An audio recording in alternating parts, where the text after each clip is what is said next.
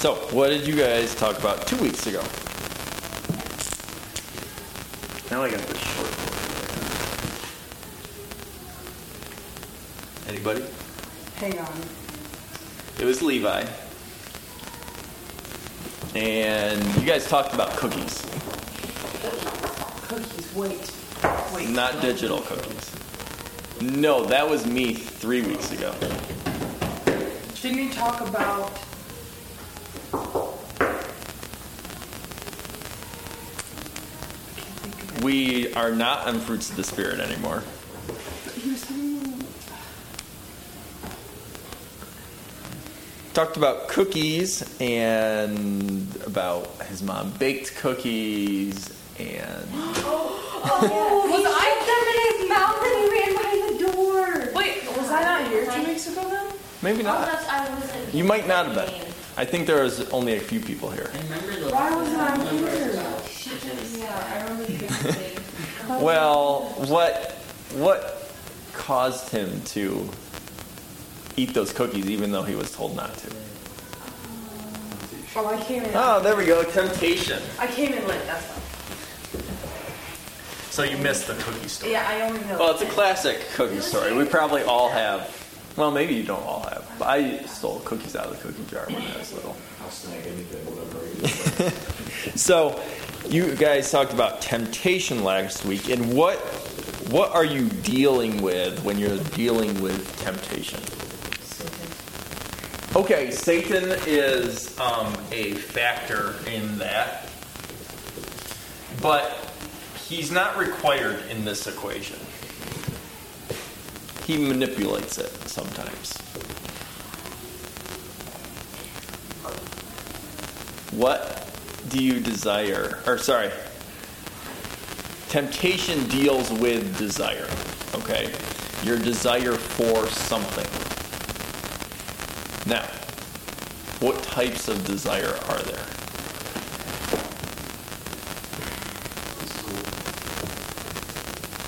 Okay, yes, you're right.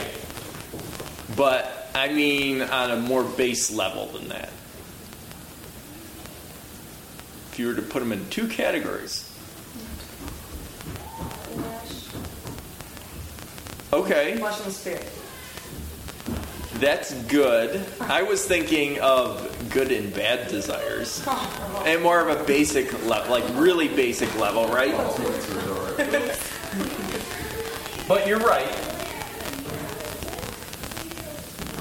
Um, so how do you know if good desire or a bad desire?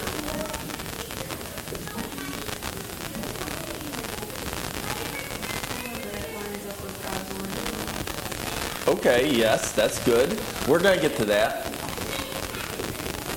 How about this? What are you what is a motivation factor for you in life? What motivates you? Like a very like base um like even scientific or natural motivation? Praise. Okay. What does that give you? Satisfaction. Okay. Anything else? Hungry. Okay, so you're fulfilling something, right? When you eat, you're fulfilling your desire for food. All those things that you guys listed, those are things that are pleasurable to you, right? You like to receive praise, it makes you feel good. In fact, some people operate on um, uh, like what's called sometimes words of affirmation. People telling them that they're doing a good job, like that's one of their biggest motivating factors because that gives them pleasure. Or Gideon said at a very base level, mm, cookie tastes good, right? I mean, that's a huge. Mo- I mean, how much of your day is driven by, ooh, we get to eat this now, or I can't wait until dinner. I can't wait until ice cream snack at night. I mean, to a certain degree, right? And and it gets increasingly more so the longer you wait. It's just a rule of life. So there are this life is filled with pleasures and all different kinds. And it's it is that way because God made it that way. He wanted you to have things to enjoy in your life. Now, um, do you guys know who Ravi Zacharias is? Some of you do. He died earlier this year, um, but he a really famous preacher, and we've talked about him before. But he talks about the he talked one of the topics besides just um, spreading the gospel that he would talk about a lot was he would talk about pleasure and really dig down on what um, the aspects of it were and how it related to your spiritual life. And he said there are two types of pleasure. There is a pleasure that costs you before you get the pleasure, that it costs something to get it. And there's a pleasure that costs you after you have that thing that you enjoy. So, you think about something like food. When do you have to, when does that cost you?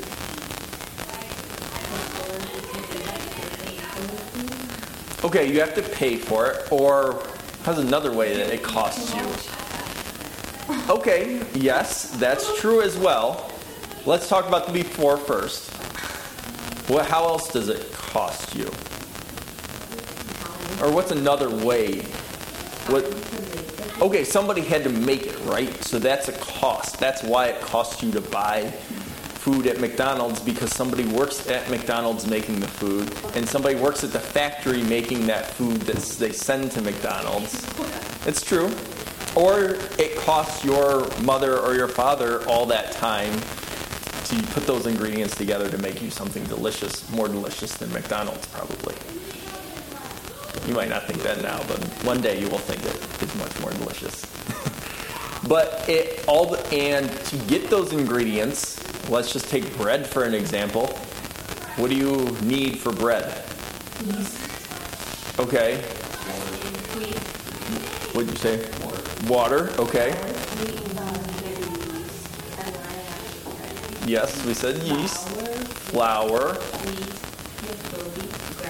Okay, so Audrey's going one step further back from that. Wheat. What does it take to get wheat?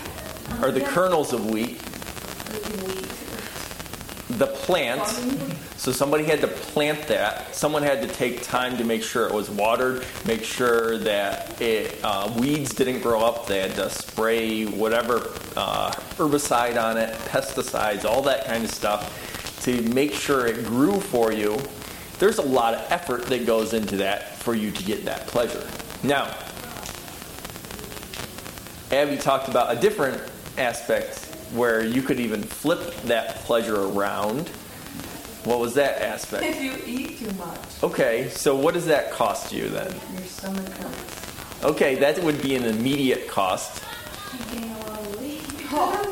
Okay, yeah. It would cost you clothes. Okay. These are things that can be true. All right, so the that's this is a I, this is an easy example to use, but I think you can then think of other things where if you say, "I just want to do that because I want to do it now," that it can have consequences in the future for you, or you're going to have to pay for it in some way. Now, what does that those definitions tell you then about pleasure about categorizing it. Do you think which do you think might be a good pleasure? Of those two the one that costs you before and the one that costs you later. The one that costs you before. One um, just at a very root level, when you put in effort and then you are rewarded afterwards, you feel good about that.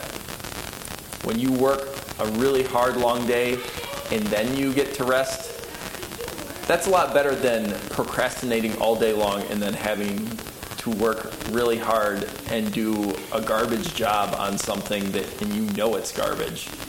How good do you feel about that then? Not so good, right? I mean, you can pretend like you feel good about it, or you might get an immediate satisfaction when you're like, hey, I made the deadline anyways. But in reality, eh, that's going to eat away at you after some time. Um, another famous guy, just because I feel like I should credit people that say things, not that you know who it is, but G.K. Chesterton, who was uh, author, he actually influenced C.S. Lewis a lot. So that's a little tie in for you. He said that meaningless does not come from being weary of pain. He said instead, meaninglessness comes from weariness of pleasure. Think about that for a minute. Meaninglessness in your life, feeling meaninglessness, does not come from being weary of pain in your life. It's not from the pain, but it's from an excess of pleasure. Pleasure just for pleasure's sake. That that's all that you're after constantly. After a while, you will grow weary of it, and you will have meaninglessness then in your life. So that goes back to the pleasure that if it costs you first before you get it, then you're going to feel like you earned that. Like you like you have purpose in your life. Now, you're probably wondering why we're talking about all this stuff when it comes to temptation. Well, we're going to get to that in a bit because I want to talk, touch on one more thing that you guys talked about last time about temptation. Relates to each one of you because each of you are different. How does temptation relate to you in the fact that you're all different?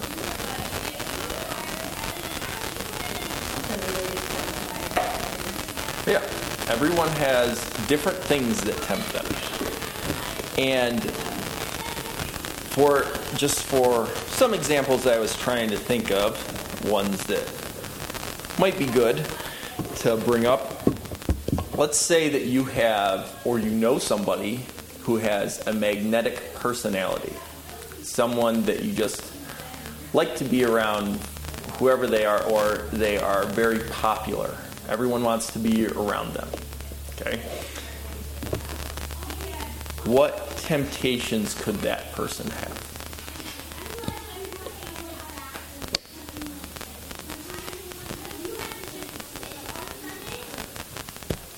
Because that's not a bad trait, right? Not inherently bad. What could make it bad? What could taint it, Mallory?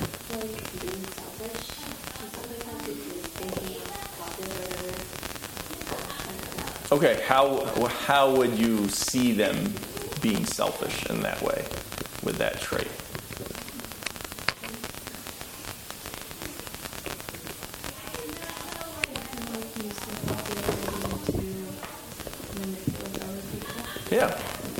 Very manipulative with it. Just kind of not put any value on the people that are following you. Okay. Um, let's talk. How about somebody who is extremely passionate about things? They always do things intensely. They're intense about everything that they do. Whatever it is, they're all in. How could that, what kind of temptations might they deal with? What could taint that character trait that they have?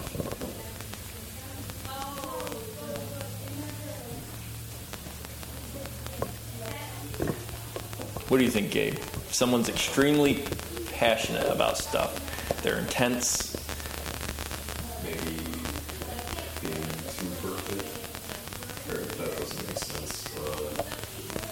we'll go along that line. What do you mean by too perfect? like trying too hard at everything, even if it's lost cause. Okay, so um, letting, l- having that be their only focal point, whatever they're passionate about. Okay, that could be bad, right? Because there are there's like a hierarchy for what is important in your life, right? What holds the highest value, starting with God at the top, and then there's it changes at different points in your life, but usually family, whether is in there at some point, and some people put all sorts of stuff ahead of and put it in a, in a wrong order. Okay, so um, how about this? What if you are a planner and a cautious person? You think about things a lot before you do it. You figure out every aspect of it before you take action. Okay, yes, that's a good one. Being very anxious, an anxious, a worrying person. What else?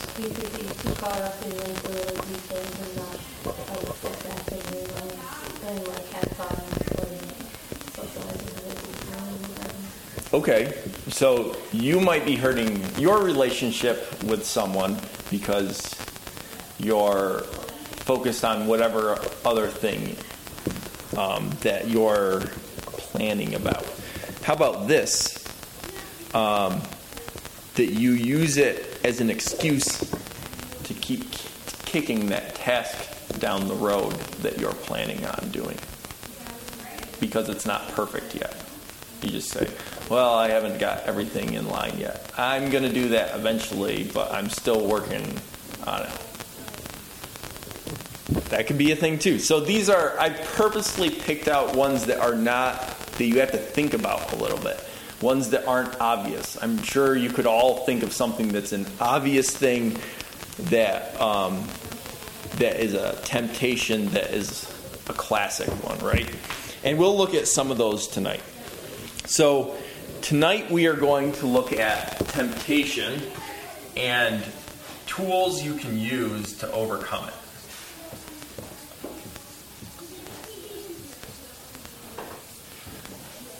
Because that's ultimate life, ultimately what you want to do. You want to be able to overcome those temptations, to not give in to them, because, um,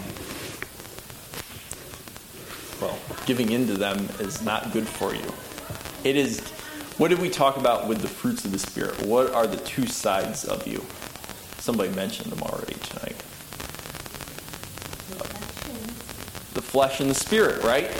And there was that whole list of things that were of the flesh that Paul talked about. There was, um, there was like murdering. There was um, being, it wasn't this word, but being contentious with other people. There was um, lusts of the flesh, witchcraft. There was there was a whole list of variety of things that were of the flesh. So, um, if temptation then is uh, a de- the two things that we kind of talked about here is it's desire, and if it's bad, it's outside of God's will.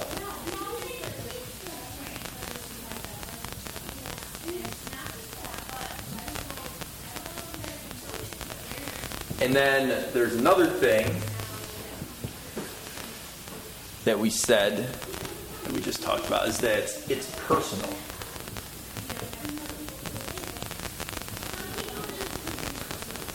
You're the only one that deals with that temptation. It's not something, there are other people that um, that you can confide in about it, that you that could help you with it, but in the end, it is the it is between you and God. That temptation that you have, it's a very personal thing. So, um, what's another word that you would use though for if something is outside of God's will? If you're doing something outside of God's will, it's one word. It starts with an R. Rebellion, yes. And, um, there yet? Yes. So, do you remember? Hmm, maybe I did leave that. Sorry, I'm looking for a reference to that. Oh, we'll talk about rebellion a little bit later. So, um, if you're going to overcome this temptation that you have, let's think of it because this is the Bible uses this many times when you're fighting against the flesh, when you're fighting against um, against Satan, who is trying to get you to fail and give into the flesh. Oftentimes, they use the metaphor of you're in battle, that you are against an enemy. And if you want to defeat and fight against an enemy, what's the first thing that you're going to need? What do you need? Think of just regular battle, classic medieval battle. What do you need? What'd you say? Armor? Okay, yes. So let's go to Ephesians chapter 6 in the New Testament. And you guys remember when we did Pilgrim's Progress? And he went to the house beautiful on his journey. And he met the women of the house prudence, discretion. Um, hmm, I don't remember the other names. But he met those women there, and they gave him something before he left. What'd they give him? Chapter All the Chapter 6. armor and stuff. the armor, right? Because he was about to come across Apollyon, or he was about to go into the valley of the shadow of death and the valley of humiliation, where they knew he was going to come across temptations, and specifically temptations that Satan was going to use against him. So, this that part of that story was directly referring to Ephesians 6 verses 12 through 18. Let's go ahead and read those. For we wrestle not against flesh and blood, but against principalities, against powers, against the rulers of the darkness of this world, against spiritual wickedness in high places. Wherefore, take unto you the whole armor of God, that ye may be able to stand in the evil day, and having done all to stand.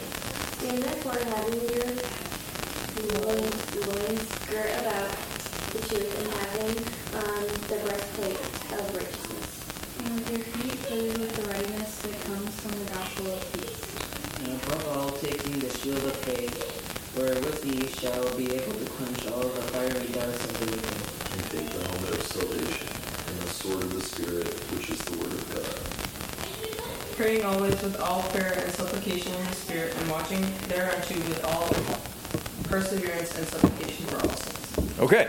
So, Paul is telling us that if you're going to fight your and you want your spirit to win the battle, be on God's side and win against evil, Satan, what do you need? The, uh, the armor of God, right? And uh, what are some of those things? Okay, so we have righteousness,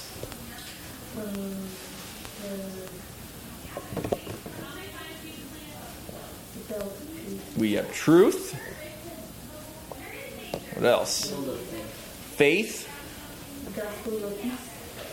Okay, peace, Sword of the Spirit. which is it is a double-edged sword, right? It is the Bible, right? That is what it is. And do you notice anything that we talked a lot about? Besides the Bible, because we always talk about that, you know.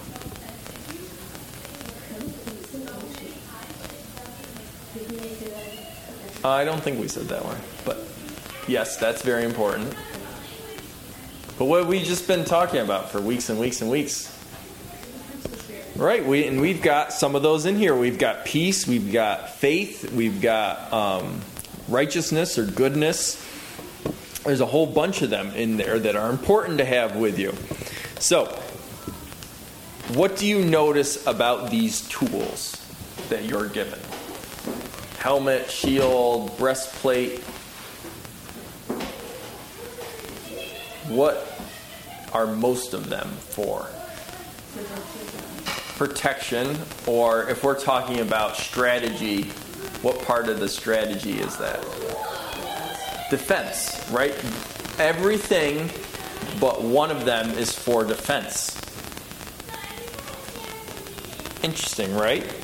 And there's only one offensive thing that you are given. So that kind of shows you, kind of gives you an idea of how little power you yourself possess. That you are relying on, because all these things come from the Holy Spirit, right? A whole bunch of these are fruits of the Spirit. That you you are relying on God, and then of course the Word of God. That's the Bible. The only way you have that is through spending time in it where it's in your mind. So, if you're now prepared, you have all these things, what's next if you're going into battle? What do you need going up against the enemy?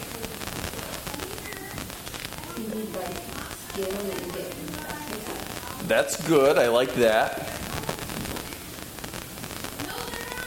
If you're, but you're, you've got the skill, you're ready, and you're to go meet them in battle. What's important then?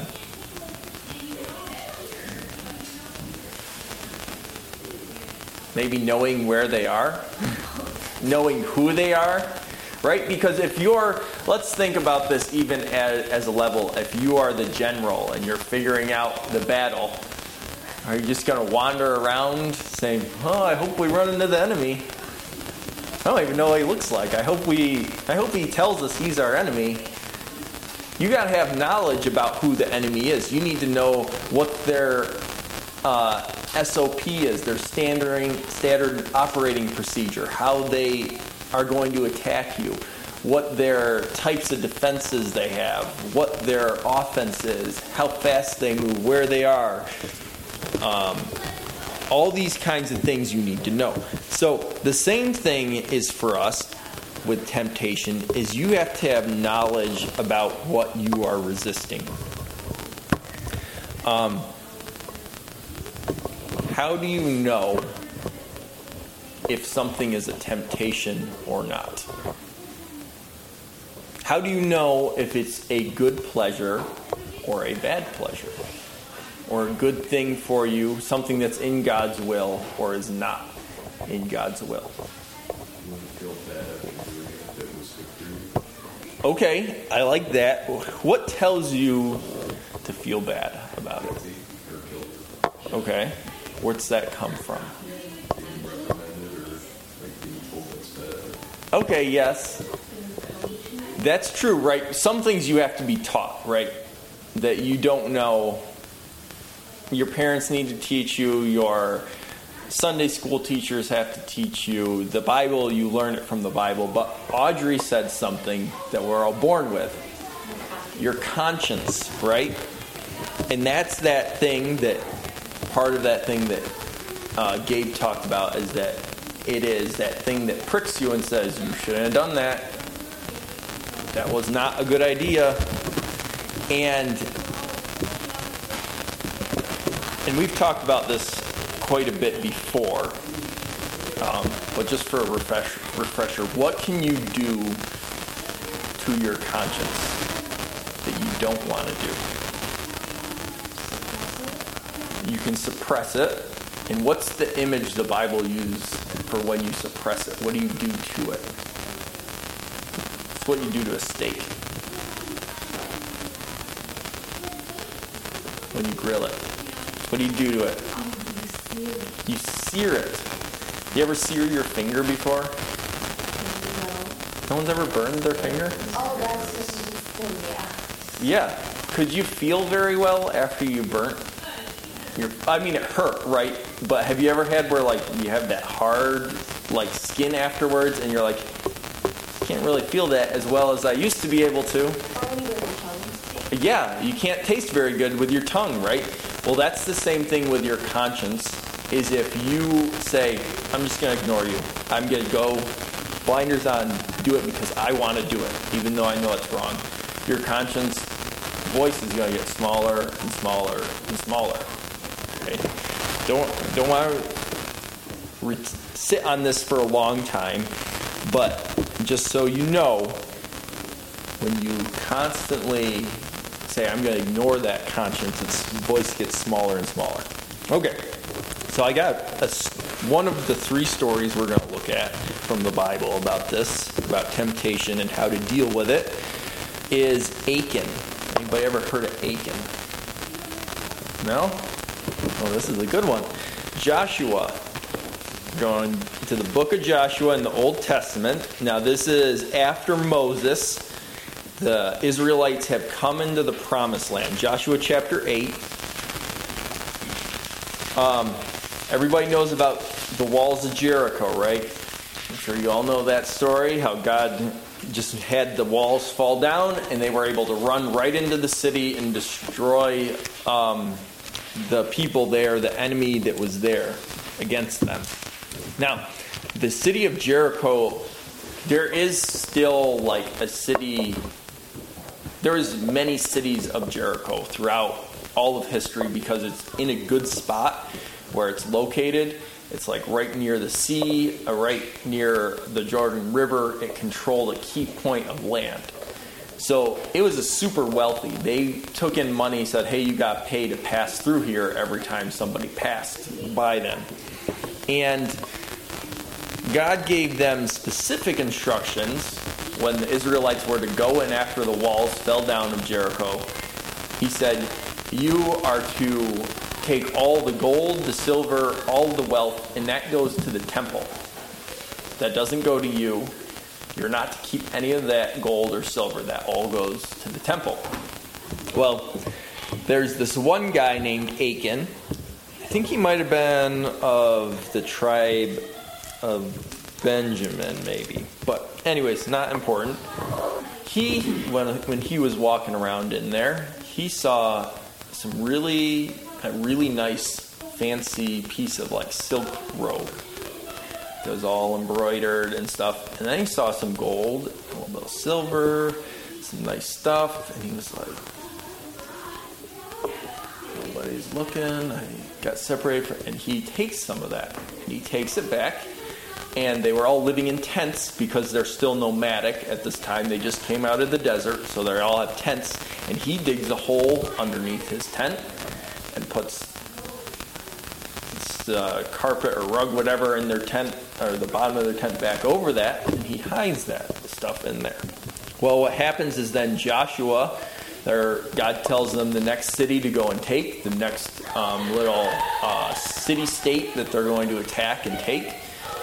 And Joshua sends um, a little group of them because God has been on their side, and they lose. And Joshua is like, What's happening, God? You said you were going to help us. He's like, There's a problem. Somebody took stuff that I told them not to take, and you need to find out who it was.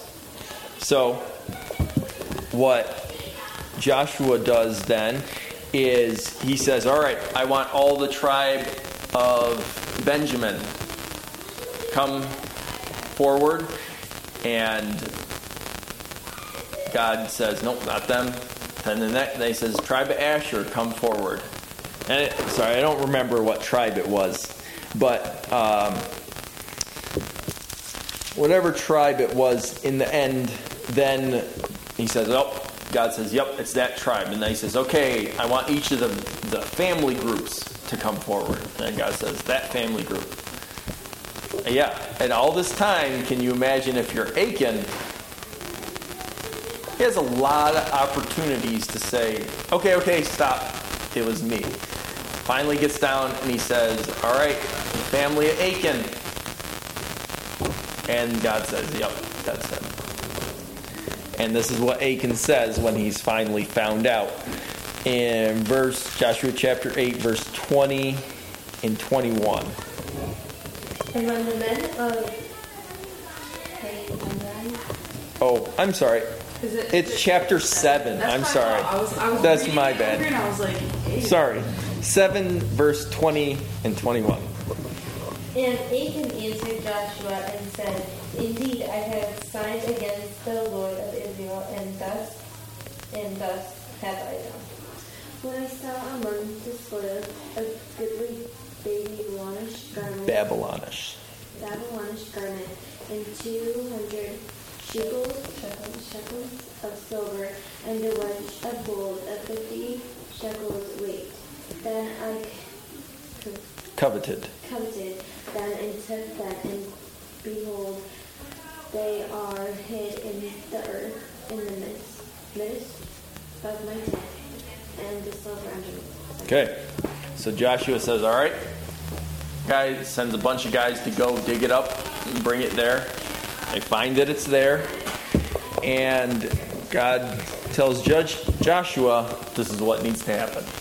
And they take all him and all of his family, like his wife and his children, and all of the people of Israel stone them to death.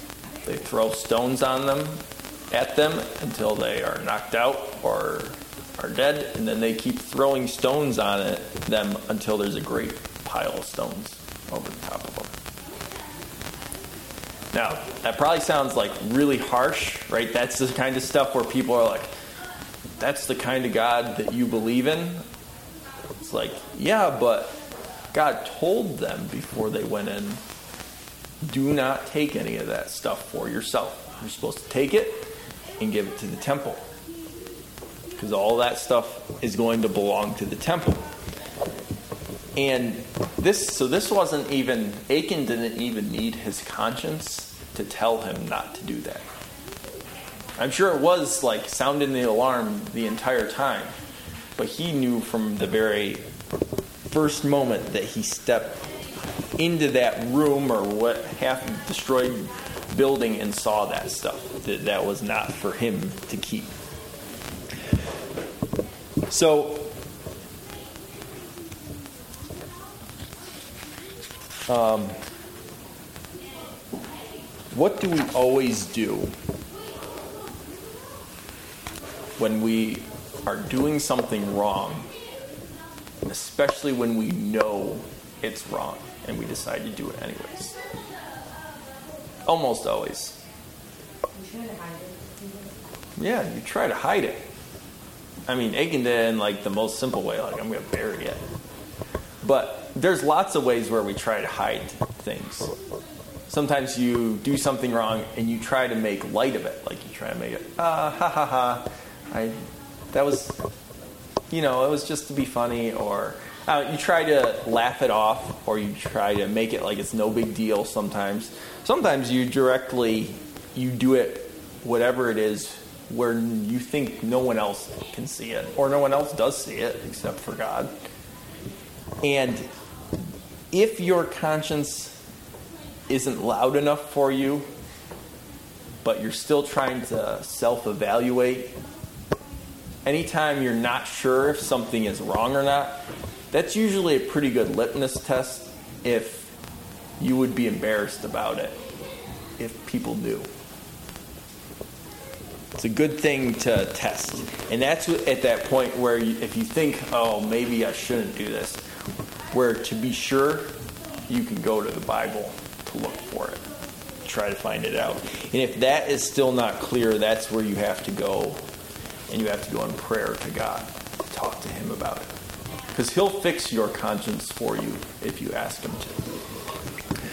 So, um, here's the problem knowledge is not enough.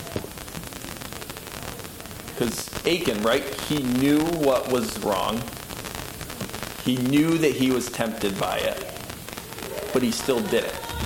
And he stuck by it. He didn't allow himself to be found out. And um, because you can, in the end, you can know all about your your specific personal temptation. You can say, "Oh yeah, I know that I struggle with that. I know that I keep doing it." And you can know what you should do to stop it. You know, you know all about it. You know even techniques that have worked before for you to stop it, but still you allow it to take control of you sometimes. Because in the end, even with all that knowledge of it, you say, nah, I'm just going to do it. And I mean, I'll tell you, I've done that before. Probably have all done that before, where you felt your conscience pricking you about something. And you said, "I'm just going to do it anyways because I feel like it, because it's going to give me pleasure now." But like we said before, if that pleasure costs you later, probably wasn't a good thing. So another one, or if you're what's um, super dangerous about that? When you say i'm going to do it anyways i'm going to do the opposite of what god said. That's really d- dangerous. What would you call that if you're doing the opposite of what god said? Hmm? yeah rebellion right? Back to rebellion. To do the opposite. Anybody know what the bible compares rebellion to It's okay because I got verse. 1 Samuel 15 23. I wish we could had time to go into this story because this is a really powerful story too. Um, but essentially, King Saul, not the not the before Apostle Paul Saul, but this is King Saul in the Old Testament. 1 Samuel chapter 15 he was told to go and destroy this nation by God and Samuel the prophet, and he didn't do it. He killed everybody but a few people. In fact, you should know this because. King Agag, right? Yes, he was an. The Agagites came later. This is where Saul did not kill that person. Again, because. I don't know. I don't even know. It doesn't really explain fully why he did what he did, but he didn't want to do what he was supposed to do. Yeah, so what was the cost later for that temporary, whatever, fulfillment of what he wanted in the moment? The Jews. Okay, so this is, and this is what God says, or Samuel says, who's God's prophet, about rebellion in chapter 15, verse 23.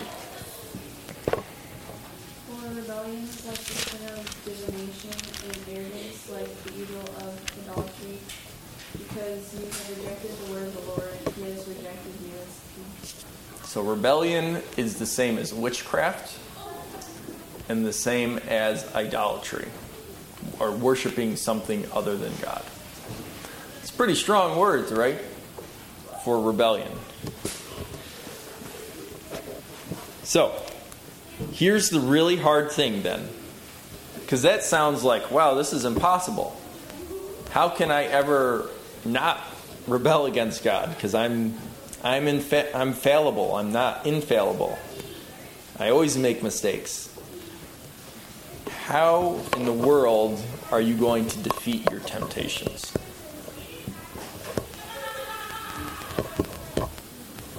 Well, in battle, you want to know everything about your enemy.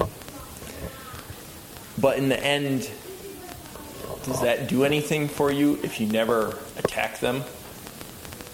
If you never take action. You could have all the intel in the world. You could say, I know the enemy's in this building, they're in this town, I know that there's a there's a moat around it, and we're and we could bring this and that and that, and we can have the archers here and all these plans, and we're going to do a scissor attack or a pincer attack on it, and all this stuff. But if you never actually do it, who cares? You can know everything, but take no action and it does nothing. So you have to take action. You have to make steps towards it. And there's no shortcut. That's the hardest thing about dealing with temptation and dealing with something that's reoccurring like that is that there's no shortcut, there's no magic pill. And that's especially hard for us today because everything is like instant. Okay, oh, we don't have, I'll just buy it on Amazon. We'll have it in two days. Or, uh, I don't feel very good. There's got, the doctor will have some pill and I'll feel better. Or whatever it is, everything is instant, right? Right away, I'll just buy something or I'll just get this thing and it'll solve all my problems. I don't have to put any effort in. Well, that doesn't work. with spiritual things. That doesn't work with dealing with our own nature. It takes effort. And um, so, what do you think it takes if you want to, to actually take action and fight against your temptations? What do you have to have? What do you have to possess in your being to do that?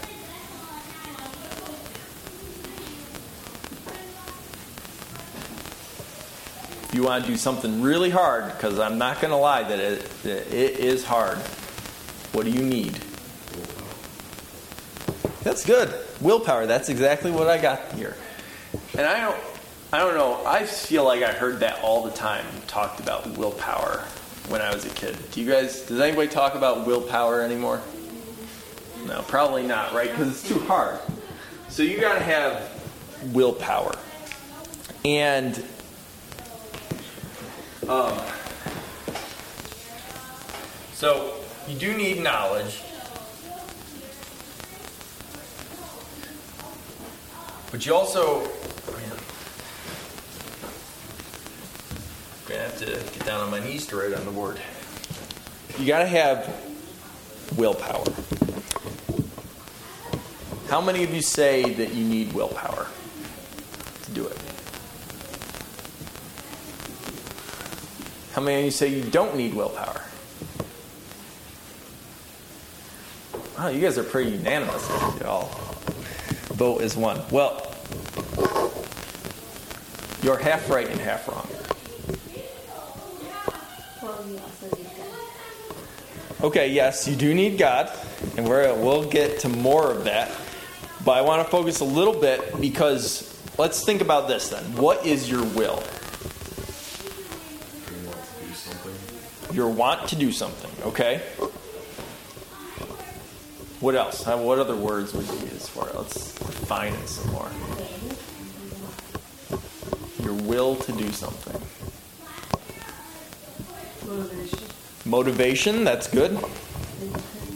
Determination, yes. How about drive? Drive to do something?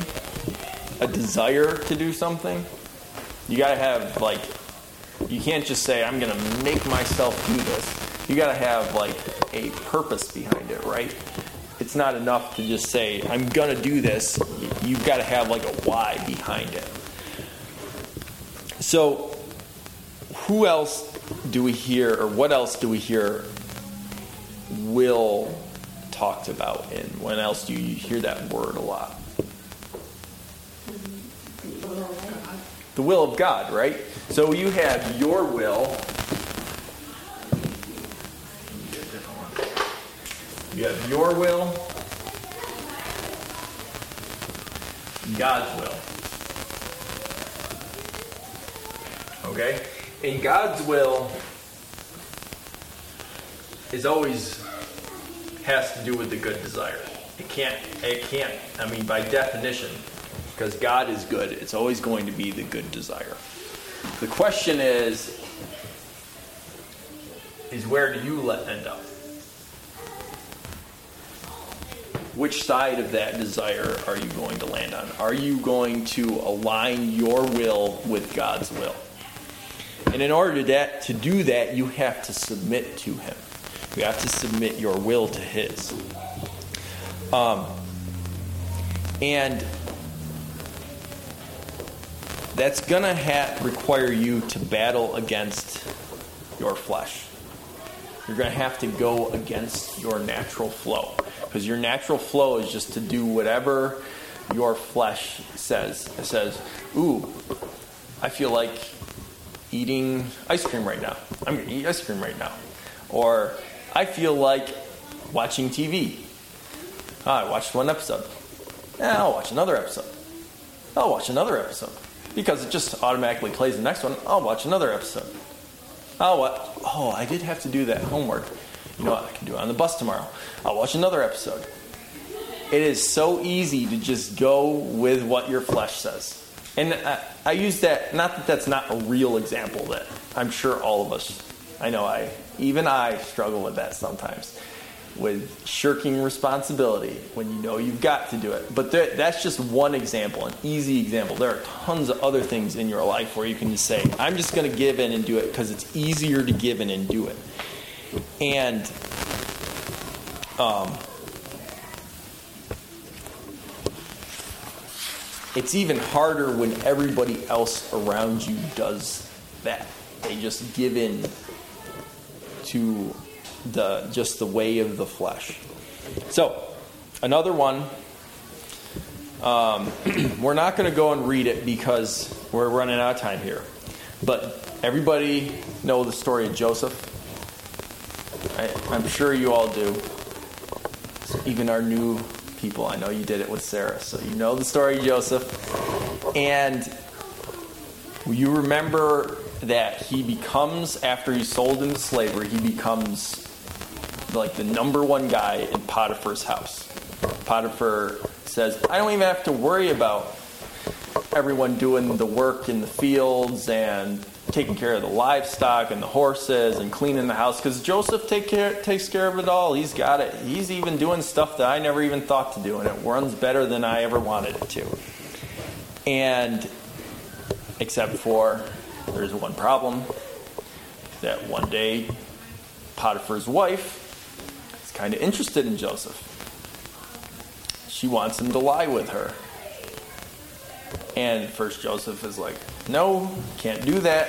One, it'd be betraying Potiphar, who I'm loyal to, but two, God says not to do that. He specifically, it's right there in the Bible that Joseph says, God says not to do that. And that's if you, when you verbalize things or you make them clear to other people that you are following God, it's kind of like we talked about with the fruits of the Spirit, creating like a racetrack in your mind of like doing the same thing and you'll run in that track. When you verbalize things or you act on things instead of just thinking about them, it helps a lot. And, but it can be bad in the other direction. So Joseph does that, doesn't take action, but then she keeps pressing him. In the end, what is Joseph's only choice to not to succumb to temptation? What does he have to do? He runs. Sometimes that is one of your best uh, ways to overcome a temptation is to get away from it. Make it so you're not in that situation. Whatever it is, whether it's you say, I'm not going to be around those people because they're causing me to have that temptation. Or I'm going to get rid of this thing or whatever it is because it's always there and it's constantly, I give in too many times, I got to get rid of it. Whatever it is, sometimes the thing is just, I got to get it away from me. Um, now, there are going to be times where you can't get away from that temptation. There are things where it's always going to be around you, whatever it is. And you're going to say, well, if that's the case, I'm just always going to succumb to it because I'm too weak. I can't not succumb to it. Well, what do you have then? Because we've really talked about a lot of defensive stuff. What do you have for the offense? You have the Bible, right? Okay. What else do you have? There was one other thing in there. Might not remember, but it was all prayer. You can pray. Those are the two things that you have where you actually take action, where you can do something about it. And you guys remember Sunday's sermon? What it, what verses we looked at? What book we were in? Philippians. Yep. Famous verse talks about getting strength from God. I can do all things through Christ who strengthens me, right? Well, Christ is, it's in the book of John, the first chapter. What is he? In the beginning was yes, you're thinking Genesis. But John talks about Genesis that Jesus is the Word. Okay, that's what the whole Bible is about. So that's what's going to strengthen you in the end. And um, remember a few weeks ago when we talked, um, I think Gideon talked about, we talked about self control, right? As one of the fruits of the Spirit. Do you remember what Bible story or that we looked at? I know it's a while ago. We looked at Matthew chapter 4 and we looked at Jesus when he was tempted himself. And I want you to turn there. Does anyone have Bible with the red words in it? Yeah, Jesus' words are red. Oh, does it? All right, can you go to Matthew chapter 4 real quick? Um, hold on, let me get there. Because I did not write that down. I should have. It's just the first part of Matthew chapter 4, the first half of it. Uh, do you want me to read only the? Yeah, in verse 4, 7, and 10. You don't actually, you don't have to read it, but it's to point out that those that's what Jesus said was those four things. And the only time he spoke during the entire time that he was tempted by Satan, he was very specific in what he said. He didn't add anything else. And if you look at those red words, some of you might maybe Sierra does has a note by those red words that, of where you can find those words. What? i- where can you find those words? Where else in the Bible? Okay. Yep. And the actually the one that is Psalms is both in Deuteronomy and Psalms. And if you were if you go to each of those places, you'll see those exact same words that were that Moses wrote down. So what is Jesus doing to fight against Satan bringing these temptations against him?